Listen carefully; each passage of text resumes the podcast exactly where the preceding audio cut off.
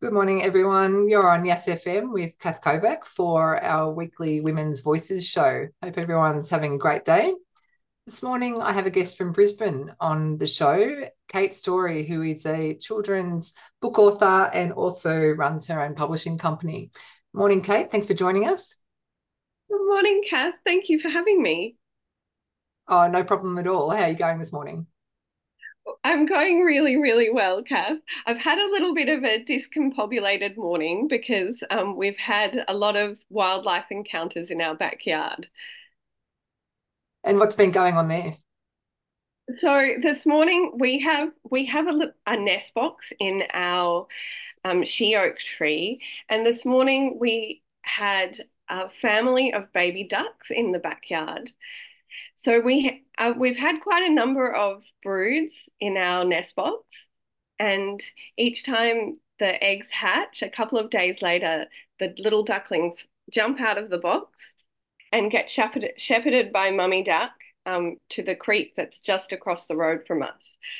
So this morning we woke up and there was mummy duck with five little ducklings and one little duckling just about to jump out of the next box. And then um, did they get it, make it safely to the creek?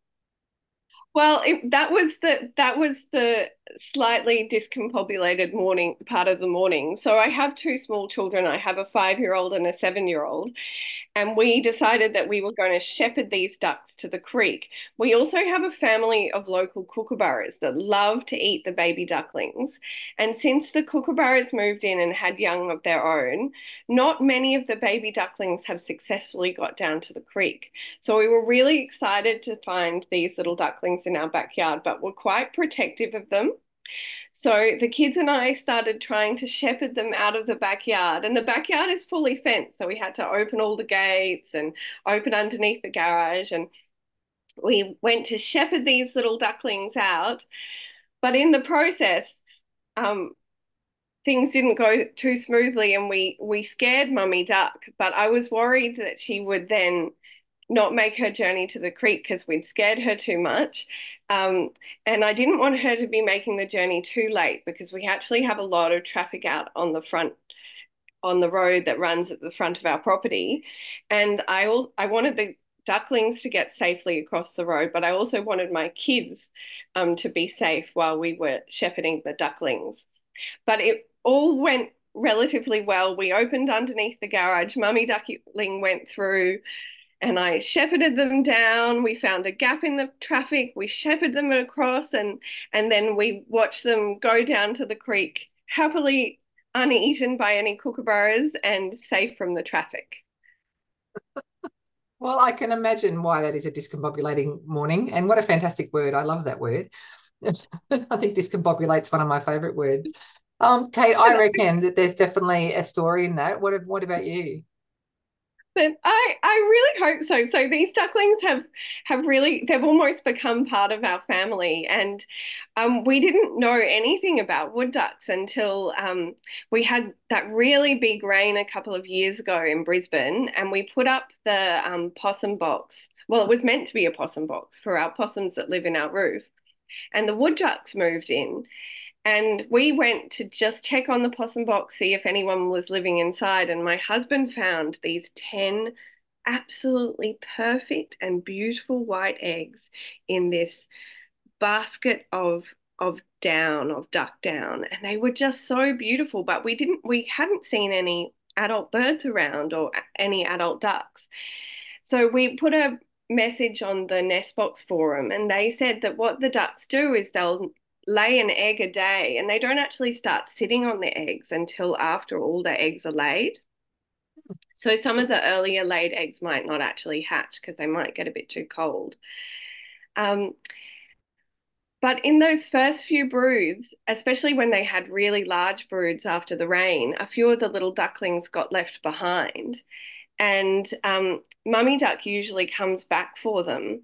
But because we had a situation where they kept jumping out of the nest box and we were worried about their safety, especially while we were at work, we um, talked to the wildlife carer and we actually decided to put the little ducklings in the ones that had been left behind in a bucket and go down to the creek and find mummy duck. And um, that that reuniting process went really really well. But mummy duck absolutely attacked me as i was trying to shepherd the little baby duck um, to the water that day mm. um, and reunite mummy with baby ducks. So so these ducks so over the last you know two years year and a half the family has got very very attached to these families of ducks. And they they seem to be apart from the kookaburras where we had quite a few um, failed broods. Um, before and after that, they seem to have been quite successful. Oh, that's incredible. And is it so? Did you say they're wood ducks? So they are wood ducks. So apparently, there's some other ducks that will also occasionally nest in hollows, but wood ducks are a hollow dependent species. Are they native? They are. They oh. are. Oh. So, um, and I think I we're not we're not super super close to the creek. We're probably about 300 meters away from the creek, and we do have a road and a very urban environment between us and the creek. So um, we were quite surprised that they ended up nesting there. But I actually work for my local catchment coordinating committee, and we actually have wood ducks that are also nesting in the nest boxes there. That's that's so interesting because I never would have imagined that a that a duck would would nest in a in a hollow or high up in a tree. I always thought they'd find somewhere, you know, um, close to the ground because that whole thing of the ducklings having to to launch themselves from from a few meters up and onto the ground is is quite dramatic, isn't it? So this was the first time we actually witnessed one of the ducklings jump out of the nest box this morning, and the nest boxes that the ducklings are using at work at the um, at the at, our work center, they're a lot higher up. And so the ducklings must really they must jump about three or four meters down, which is quite quite daunting considering the fact that they're in their first few days of hatching. Mm. Yeah, that's just I'm just trying to imagine. It must be quite a sight. I don't suppose you managed to catch it on video or anything. I didn't. We were we were so focused on on the welfare of these ducklings. We, we didn't manage to catch a photo, but we have we do have photos from earlier broods, right? Which is yeah. quite exciting, and photos of photos of my kids diligently shepherding them down to the water. do they have a couple? Is it the same duck having a few breeds? No, they would only breed once a year, wouldn't they? Is it different ducks populating it? Have you got any idea on that? We're not we're not hundred percent sure. So when they when they decide to use the nest box, apparently they're I and I might not be right on this, but apparently they're quite monogamous. And we do have both mummy and daddy duck checking out the um, nest box. They usually land on our roof or the neighbor's shed roof, and you can hear them kind of going as they like discuss whether they think this is going to be a good place for them um, for this brood. And I think with the lots of rain that we've been having and lots of hot weather, they've been able to have more broods than usual. But what's also really interesting is they're right outside our window. In fact, I can see them while I'm talking to you now. But when when they're not shepherding them down to the water, they're very, very subtle. After they've decided on the nest box, after that, they become very um, secretive. They arrive as the sun sets, they fly directly over our roof. Unless you're really observing them, you might not even notice that they're there. Stealth ducks. stealth ducks definitely. And and they have to be with the local kookaburras that are very very aware of their presence. Yeah yeah that's amazing. I yeah i knew kookaburras ate uh, lizards and snakes and other things so i'd never really thought about them snapping up a tasty little duckling.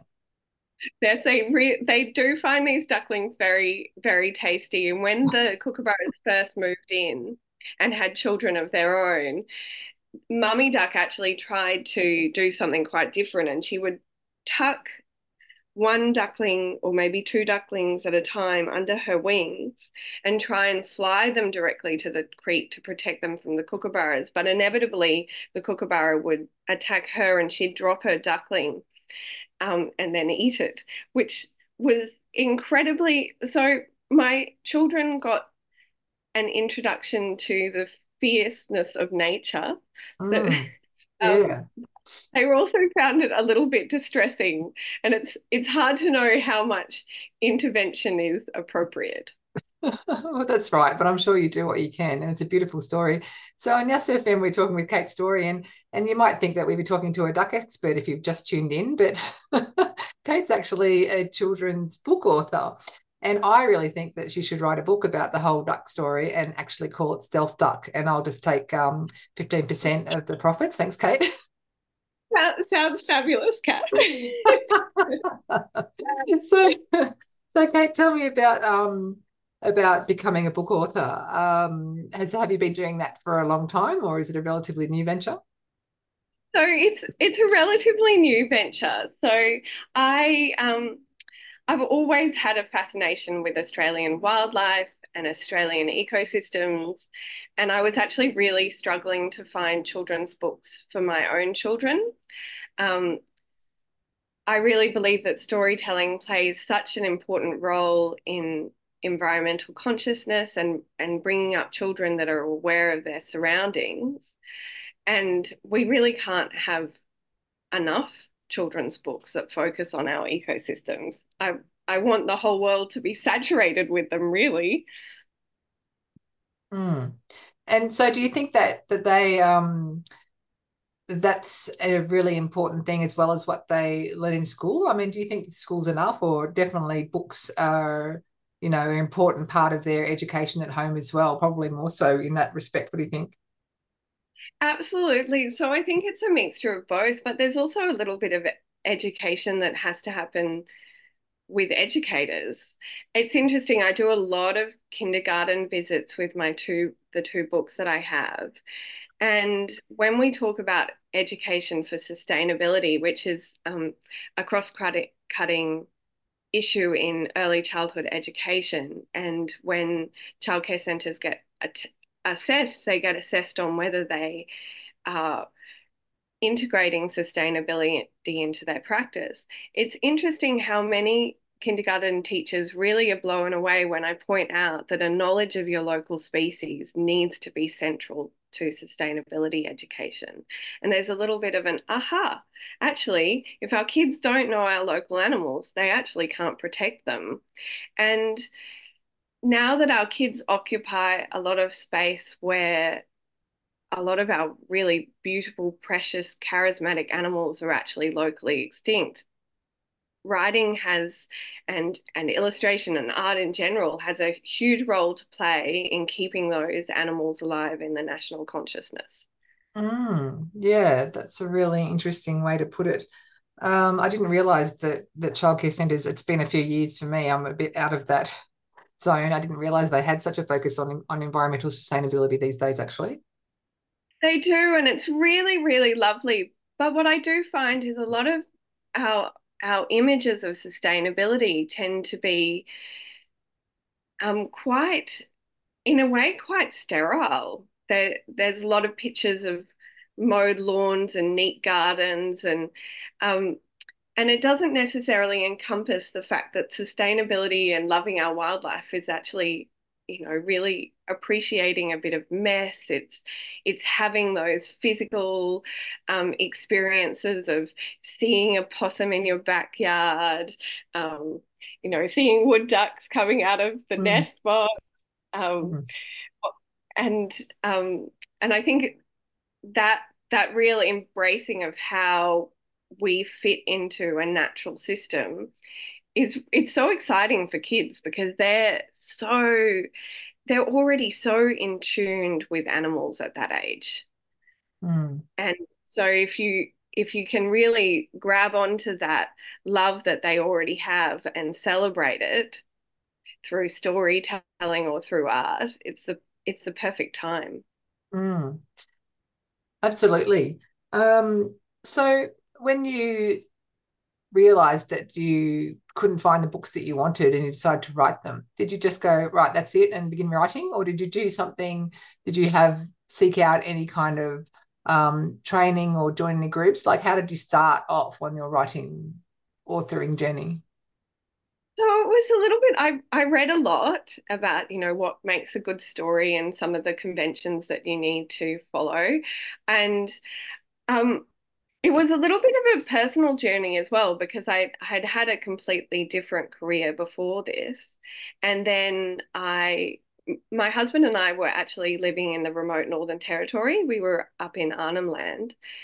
And I'd grown up in a family of, of environmental scientists. And I felt that there was something really missing that I hadn't tapped back into that that childhood love and that family understanding of the world basically. And so I was feeling a little bit lost and I went back and I did my diploma in conservation and land management.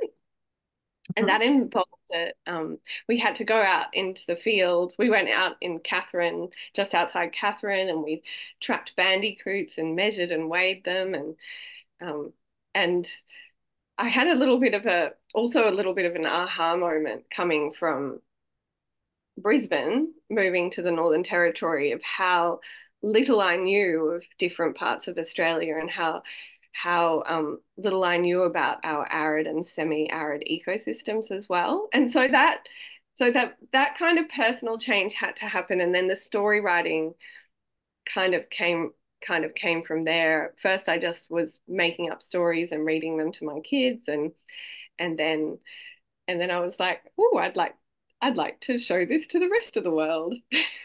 Mm, yeah, well, great idea. No point keeping them to yourself, is there? um, when you've got lots of stories to tell. So, yeah, I mean, you did write about that. Uh, having, I think it's very common that lack of understanding of of um, those kinds of landscapes because obviously so many of us in the huge proportion of Australia's population lives within you know a few kilometres of the coast, basically um, and down that eastern side and, and some side of Australia, and not that many in in the centre or Northern Territory. That's one place I haven't really. I have been to Uluru and um, Alice Springs oh, 40 years ago, just on a you know a small like tourist trip. I've never been to Darwin, um, and yeah, it's one area that I don't really know a lot about either. So tracking bandicoots sounds like fun. What other kind of things did you do out there? So we we found lots of um so we found lots and lots of um the um olive pythons. They were amazing. We we saw a lot of snakes. We saw a beautiful little children's python. We um found bowerbirds that had collected white objects and the main white objects they could find were actually skeletons of other animals. So it was like nice. these these spooky bowerbirds nests with spooky skeletons inside them, um, which I thought was quite fun and and novel. Um, we yeah, because bowerbirds always like they you always read that they just collect shiny blue objects, don't you? Yes, and what I did think it was quite um, it was quite fabulous that hardly anything within these nests were man-made.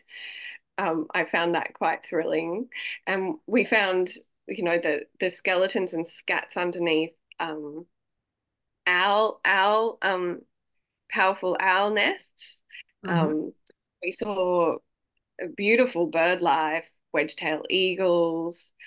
Um, but it was interesting. It was just before um, the big rain came through in 2021 and so it was incredibly dry and incredibly hot. And I think a lot of the wildlife populations had been really affected by that um, because they really, a lot of them really started to boom during the following wet seasons. Mm.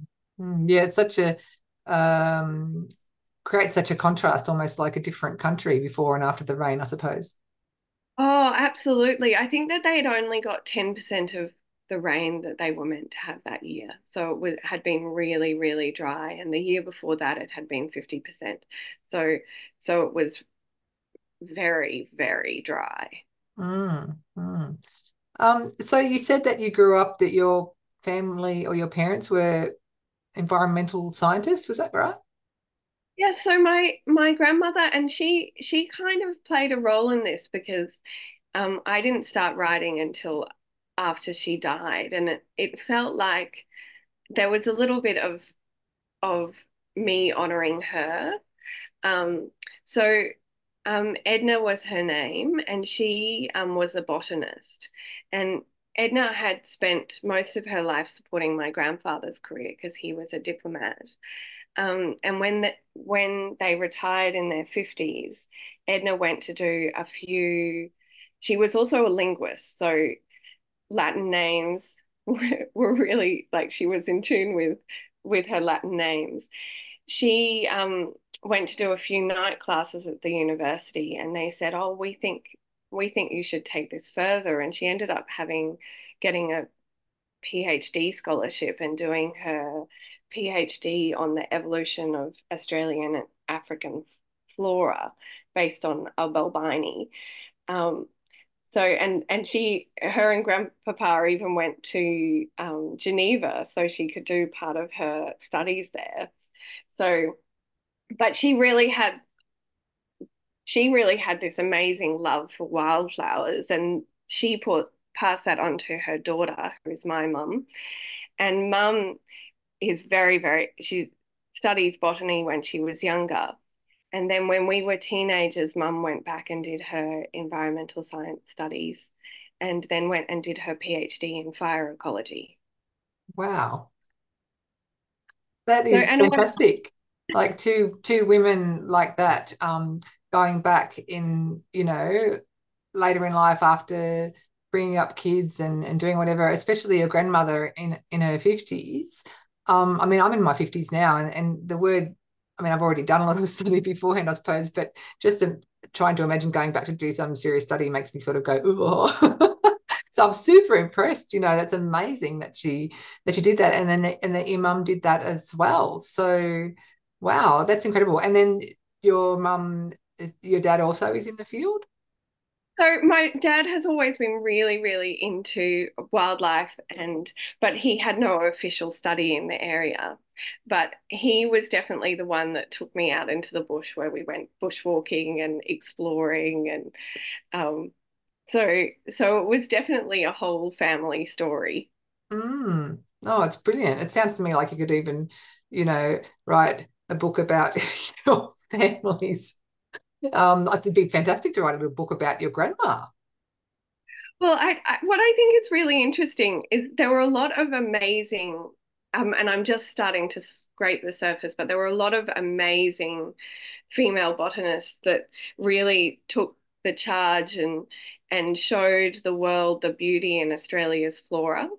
Um, and I think what Edna and Mum taught me was that when people say you're going to have multiple careers in your life, um, we're kind of like, oh, yeah, I suppose so. But they really actually prove that. Mm. Um, both both of them were mature age students. Both of them had had kids, um, and both of them, I think, part of the reason they were so passionate about what they did is because they had such a journey to get there. Mm. Yeah, absolutely. And if you go back to do something like that later in life, you really, you know, uh, I guess know what you want to do a bit more and and can be a lot more committed to it because yeah, all those other sort of responsibilities are probably, you know, um, partly out of your life or what have you. And I think mature age students uh, very mature age students, you know, as opposed to people just in their mid 20s who call themselves mature age students, like I was. Um, you know, they bring so much life experience and everything to to the study, I think, and it also really enriches it for for other people who are there, younger people who haven't had that. I think it's just the most fantastic idea for older people to go back and study like that. Absolutely. And you, you also must be really sure that that's where you want to be. And I suppose mm. it takes time to, very few of us actually know. Um, my husband and I always joke that we still don't know what we want to be when we're adults. oh, yeah. I'm, I'm constantly like that. I still don't know either. we're both over 40, but we still don't know what we want to be when we're adults. yeah, no, well, yeah, and it's even worse because we're, um, I mean, we're basically the same, and um, uh, you know, early 50s, and my husband's nearly 60, and it's still like, yeah, what do we want to do with our lives? we want to be when we grow up? I don't know. I think you just are what you are. That, that we we're still we're still allowed to make those decisions. Like those decisions are always ours. Um, we should um, we're allowed to make big life changes at any any time in our lives. Yeah, yeah, that's right. You're certainly not um, stuck in the first job that you have when you leave um, when you leave school. Thank goodness. I'd still be flipping burgers. Um, so, okay, let's talk a little bit about your um, books on Yes FM. We're talking with Cate Storey, uh, a children's book author. And so, what was the first? Did you work on a few books sort of before um, you published one, or did you sort of publish the first one that you wrote, or what was sort of your introduction into getting a published story? So it was interesting. I didn't. I didn't even. Um, I didn't even try and get a publisher. I just started publishing myself, which I understand is a little bit um, very, very different to the journey of many author, authors. Part of the reason why I started publishing myself is because I had read that they um, that publishers tend to not want you to come with your own illustrator, and I had very specific ideas about illustration.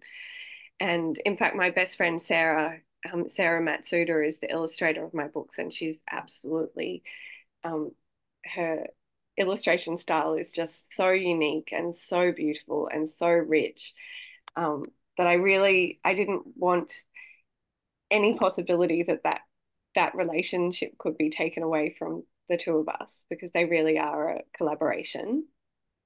And so I had lots and lots and lots of stories that had been bubbling around. And I think one of the things that I find, one of the greatest challenges I find, is knowing which one to put my energy into next. Um, and sometimes we've put one on the back burner and then we've thought, oh, we wished we were, because it really, it's, it's a two year process from start to finish.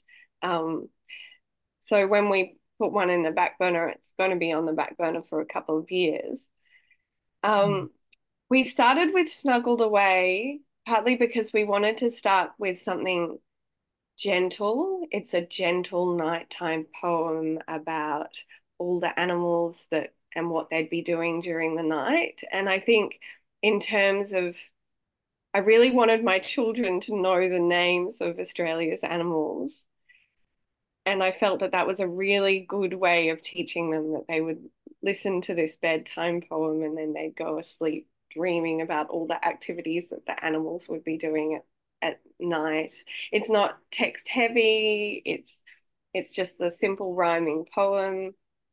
We um we made sure that we covered some animals that the kids would already know, but then we brought in animals that they may not have ever heard about. And I was hoping that parents would also have a little bit of an aha moment as they're reading. So we we've got phascogales in there, and a lot of phascogales are a local species. Um, my dad was staying in a property just outside Brisbane, and he had phascogales in the roof but a lot of people have never heard of a phascogale. So, right, so what is it? so a phascogale, they're related to quolls. So Australia has um, a, like a family of animals that are carnivorous marsupials, and I um, I've only ever read the name of the family, so I'm a bit worried I won't be able to pronounce it. But um, it includes tiny, tiny little planigales and um, and antechinus, and it also includes quolls and Tassie devils. And so um, phascogales are in the same family. They live they're arboreal they live up in trees they're hollow dependent they need to they need tree hollows and they're fierce fierce hunters um, and when they weren't endangered um, there there was often a bit of conflict with humans actually because they would eat they, they're a lot smaller than a chicken but they would eat eat people's pet birds and and but they're also very very good. If you ever have rats in your roof they'll eat them too. Um they're really really fierce hunters. So they look a little bit like and and it's i've seen lots of photos of them of course and um gone and seen this the sad stuffed ones in the museum. Um, but I actually had one of one of my customers who buys the books and he, she uses them as a fundraiser for the wildlife care she does. She showed me a video of a phascogale on her veranda, and they're so they've got so much personality and character. They're so adorable, and I I suppose one of the things that motivates me to write is knowing that a lot of kids will never have a phascogale on their veranda and they'll never be able to experience that amazing human connection between them and Australian wildlife um, unless we put it in a story. Mm. So the phascogale then looks a little, did you say it looks a little like a quoll or is this related to a quoll? It does. It does look a little bit like a quoll. So it has that um, real, um, you know, pointed snout. It would have quite sharp teeth. Um, oh, and they, so we have, um, there's different species of phascogales, but the ones that we get on the East Coast are the brush-tail phascogales. And it looks like um, one of those brushes that you would use to clean out your kids' bottles. That it's really spectacularly fluffy. Like yeah. it's um, it's quite it's quite it's quite animated. Um, so um, and hence why the brush tail phascogale. But you also have up north and in WA have red tail phascogales. So mm. um, and they are, they're really local. There would be phascogales around Canberra. There's definitely phascogales around Brisbane. Um, but but they're very, very rarely seen. And what is interesting with the rain is a lot of people who didn't even know what a phascogale was are finding them. So so dad sent me a message with this photo of a phascogale and he's like, Cate, what is this? And I'm like, Dad, have you read my book? and and so he was very excited but um, i'm a lot on a lot of like facebook wildlife groups and a lot of people were having that aha moment. They were like oh my gosh i found this creature. I've never seen it before. I don't know what it is. Oh. um, and i think i think one thing about australia is we do have that opportunity that that um, there are our wildlife that we that that people don't know that isn't about is, isn't in our general knowledge and we and so we can get excited all over again and that mm. that's kind of really that's a really lovely thing yeah that that is because I, I mean now you say the word a few times i think i have heard of them but i couldn't really have told you what it was if you just told me the name and what and about the New- oh sorry Kath. Oh, I was going to ask, what about the planet Planigale? Is that like a also like a phascogale, or is it something completely other? So they're tiny. They're so, so small. Um, they probably weigh the same amount as a 50 cent piece or maybe even less. They're they're I think they're one of the smallest um, little marsupials that you can have. And and what I what I think is lovely about these little little things that maybe people would just dismiss as you know little mice. Ours have pockets. So cool. They have, so planet, they have pockets. They have pockets. It has a little pouch. So this tiny little planigale, you know, uh, has a pouch. So they would be in much more arid ecosystems and um, like a lot of your, you, you know, your smaller, smaller marsupials. Mm. And so would that kind of thing be mistaken maybe for a little little mouse-like looking creature? Yes, absolutely. I'm not that sure if it was a planigale, but there was actually a um, one that got I'd read in a newspaper article one that got caught in a bottle um, around Katherine. I don't know if it was a planigale or one of the other related species, but um, and I think that they the people who found it originally thought maybe that's just a little mouse, but it's actually one of these these gorgeous little uniquely Australian marsupials.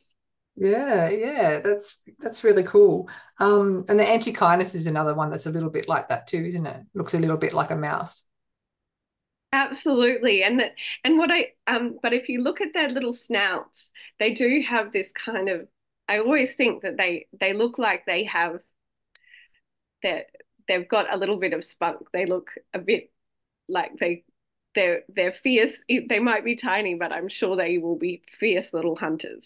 Yeah, yeah. I think I have very unfortunately, you know, with a cat, I think I have um, we did find something that um, was no longer in the living phase. And it must have been one of these little carnivorous marsupial things because we didn't know what it was, but it certainly wasn't a rat or a mouse. And and it did um, look like it would have been quite fierce, whatever the poor thing was. Um, yeah, oh, that's but that's only one, only one ever. And was that around the Canberra area? Yeah, we're about an hour from Canberra, so in that sort of rough region. Yep, yep. Mm. And I, I have, um, I don't know if I'm just more aware of it or I'm more, my ears more open to it, but I have been hearing a lot of people around, um, especially going north of Brisbane in the Sunshine Coast hinterlands, finding antechinuses um, for the first time. And I do wonder if they um, they really have um, been able to thrive with all the rain that we've been having. So they're mm. populated. Um, but small small quolls, our northern quolls, so our Queensland quoll, quoll species, the small ones, which is the northern quolls, they're a lot they're a lot closer to the size of a phascogale. They've been really, really impacted by cane toads. Uh-huh. And I think that's quite understudied, but I wouldn't be surprised if some of our carnivorous marsupials have also been impacted by cane toads because they're poisonous. They, yeah. Um, so you think they try to eat the cane toad, or?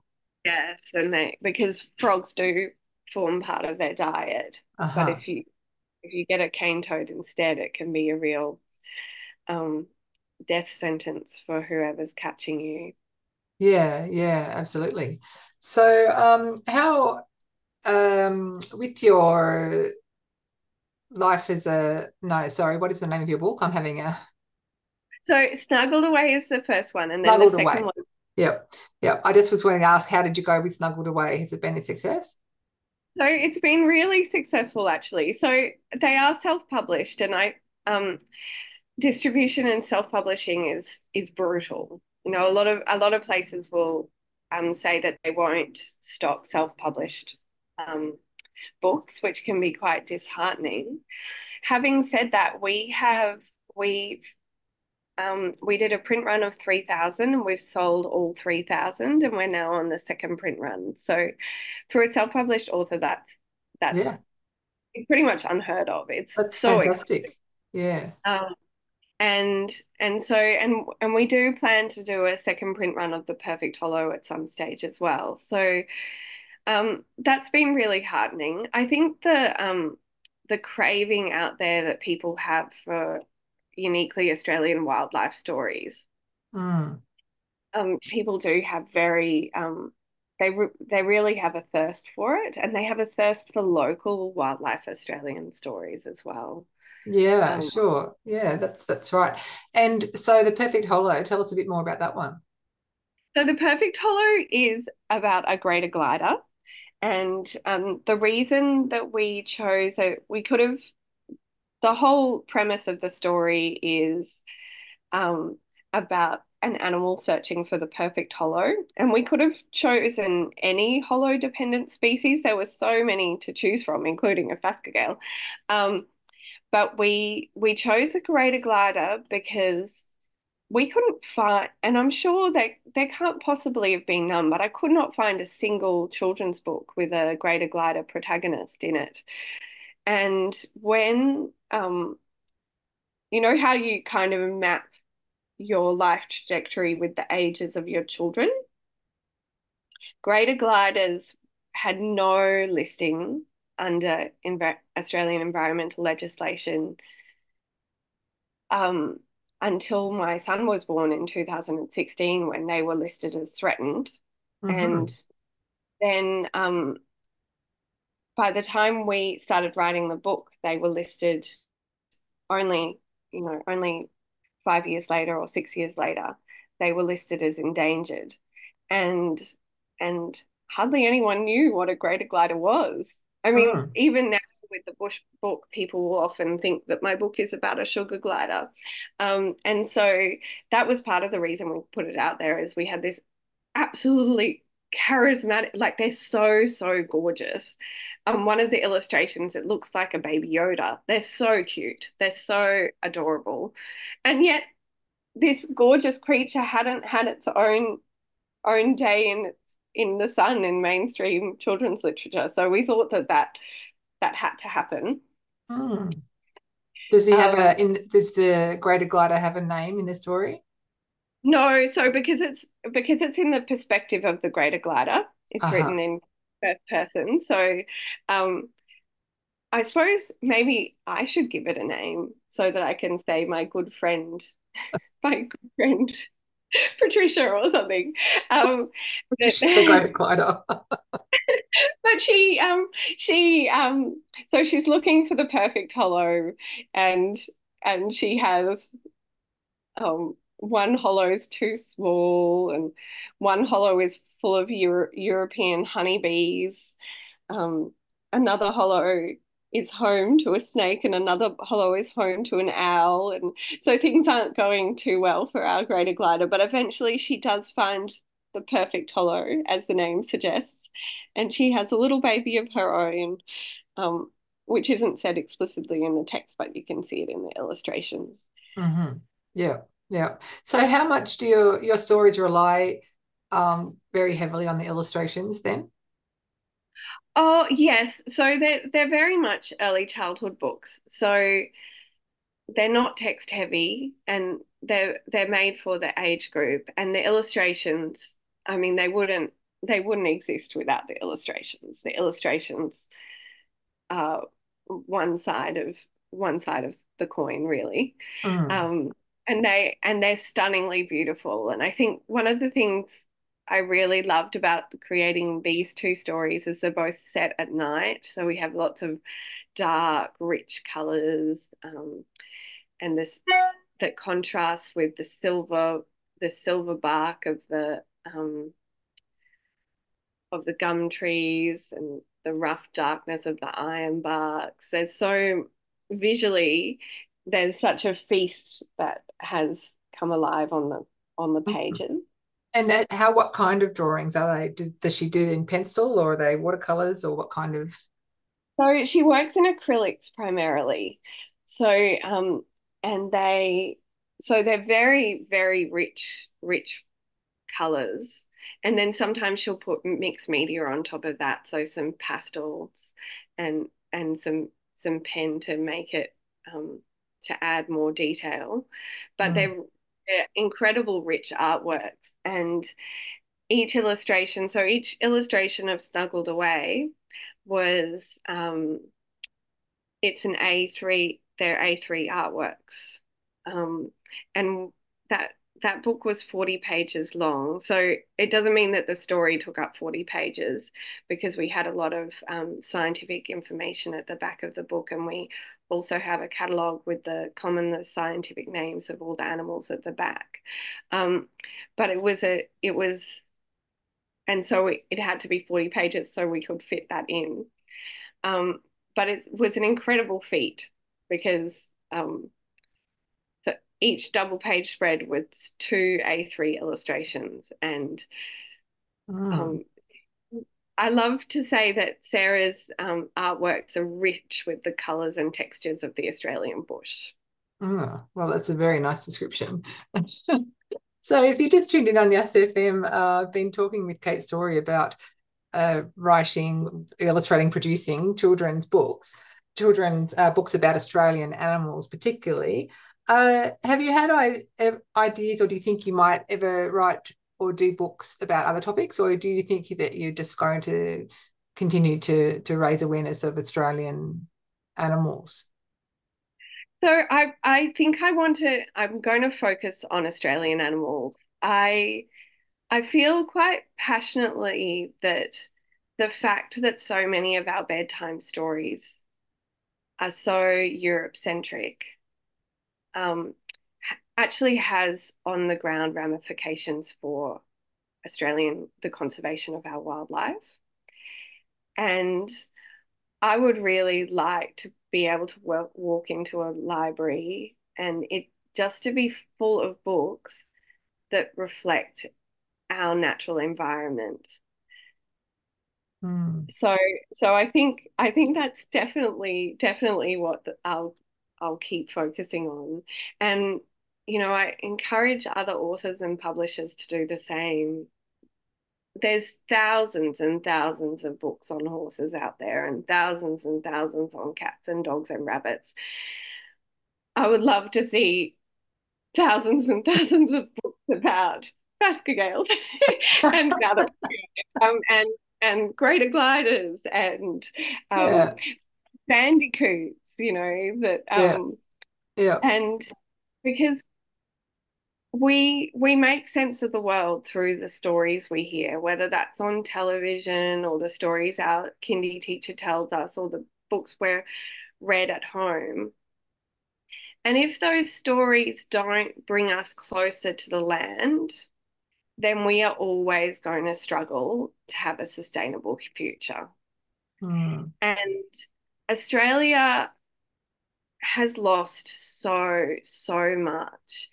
And when we walk out the front door, I don't think we possibly comprehend just how much change has happened to our wildlife over the last 250 years. Um, when that was actually something that really struck me when I was living in the Northern Territory and I was doing the Diploma of Conservation and Land Management.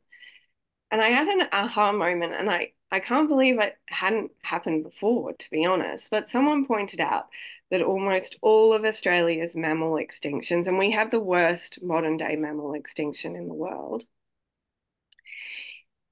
um, our um, mammal extinctions have all happened in arid and semi-arid environments. So portraying them in literature becomes even more important. Mm. But what also so and then I started I started reading um, I think it's this fabulous research that's been put together and it's called like the unraveling of Australia's continental flora.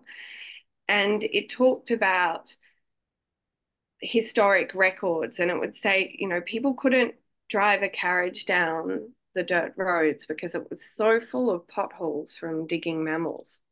Hmm. And so so these things that these animals that have disappeared from our landscape, they weren't they weren't just a few obscure animals here and there. They used to dominate our landscape and now they're not there. Yeah. And and we haven't ever learned or known about them or had the chance to learn or know about them even before they've gone. No, no. And and part of that, part of that is championing First Nation stories because I'm absolutely sure that and in fact in one of the um in one of the articles they had a footnote and they were talking where they were talking about these mass extinctions and they'd actually taken some of the museum specimens of these animals that are now long not long gone recently gone from our landscape and they'd taken them back to the local Aboriginal community. And they described the women patting these animals and crying because oh. they had disappeared. And I just thought, you know, what would our environment be like if the people that had had the decision making power had had these animals in their bedtime stories, surely their drive to protect them would, would have been greater. But we have a chance now mm. to make this better. We have a chance to, and and one thing I should mention is none of my stories are depressing. Um, this is because when we're trying to get children to love their natural environment, we're we're trying to make emotional connections so we, we can't be didactic straight away. We have to say, look at these amazing animals. Let's make a connection with them because they're part of our story as a mm. as a country. Yeah. Um, and and then and then the conversations about well, are they there anymore? Or um, then those conversations can happen. Um, but unless we have that emotional connection first, those those kind of things just those animals are just a statistic yeah Yeah. So um, so that's that's kind of I mean that's what drives me really. Mm. Yeah, that's um it's powerful, isn't it, to have that connection first? And I think that so many times kids get all the depressing stuff and none of the and not the good stuff at the start. So that's really important. Um, Cate, I'm terribly sorry to tell you this, but we've actually run completely out of time to talk to you further. And um, but I think that that's fascinating what you've been saying, especially about that connection to to First Nations people and their stories, because those animals would have been in their stories and they would know you know a lot about them. So that's that's um that was a really strong image that you said there. Uh, if people would like to know where they can find your books, um, where would you send them? So Snuggled Away and The Perfect Hollow are both sold through my website, which is um, Wet Season Books. So my company name is Wet Season Books. Um, and you can also find them in different, if you're Brisbane based, we actually have a lot of um, local bookshops that sell them, books at Stones, Quick Brown Fox Bookshop. But if you're Canberra local, I, um, I am trying to think. I don't know if I have many um, Canberra local outlets. Mm, that's okay. And people from uh, who may be listening to this can be all over the country anyway. So um, uh, that, that's fine. I think probably heading to wetseasonbooks.com.au. Is that? That's right. So wetseasonbooks.com.au. Yeah. yeah. Brilliant. Okay, awesome. All right, well, thank you so much for being with us um, here today, Cate, um, on Women's Voices. It's wonderful to hear of your love for the environment and and you're communicating it to our future generations. So thanks very much for being here. Thank you so much, Kath. Thank you.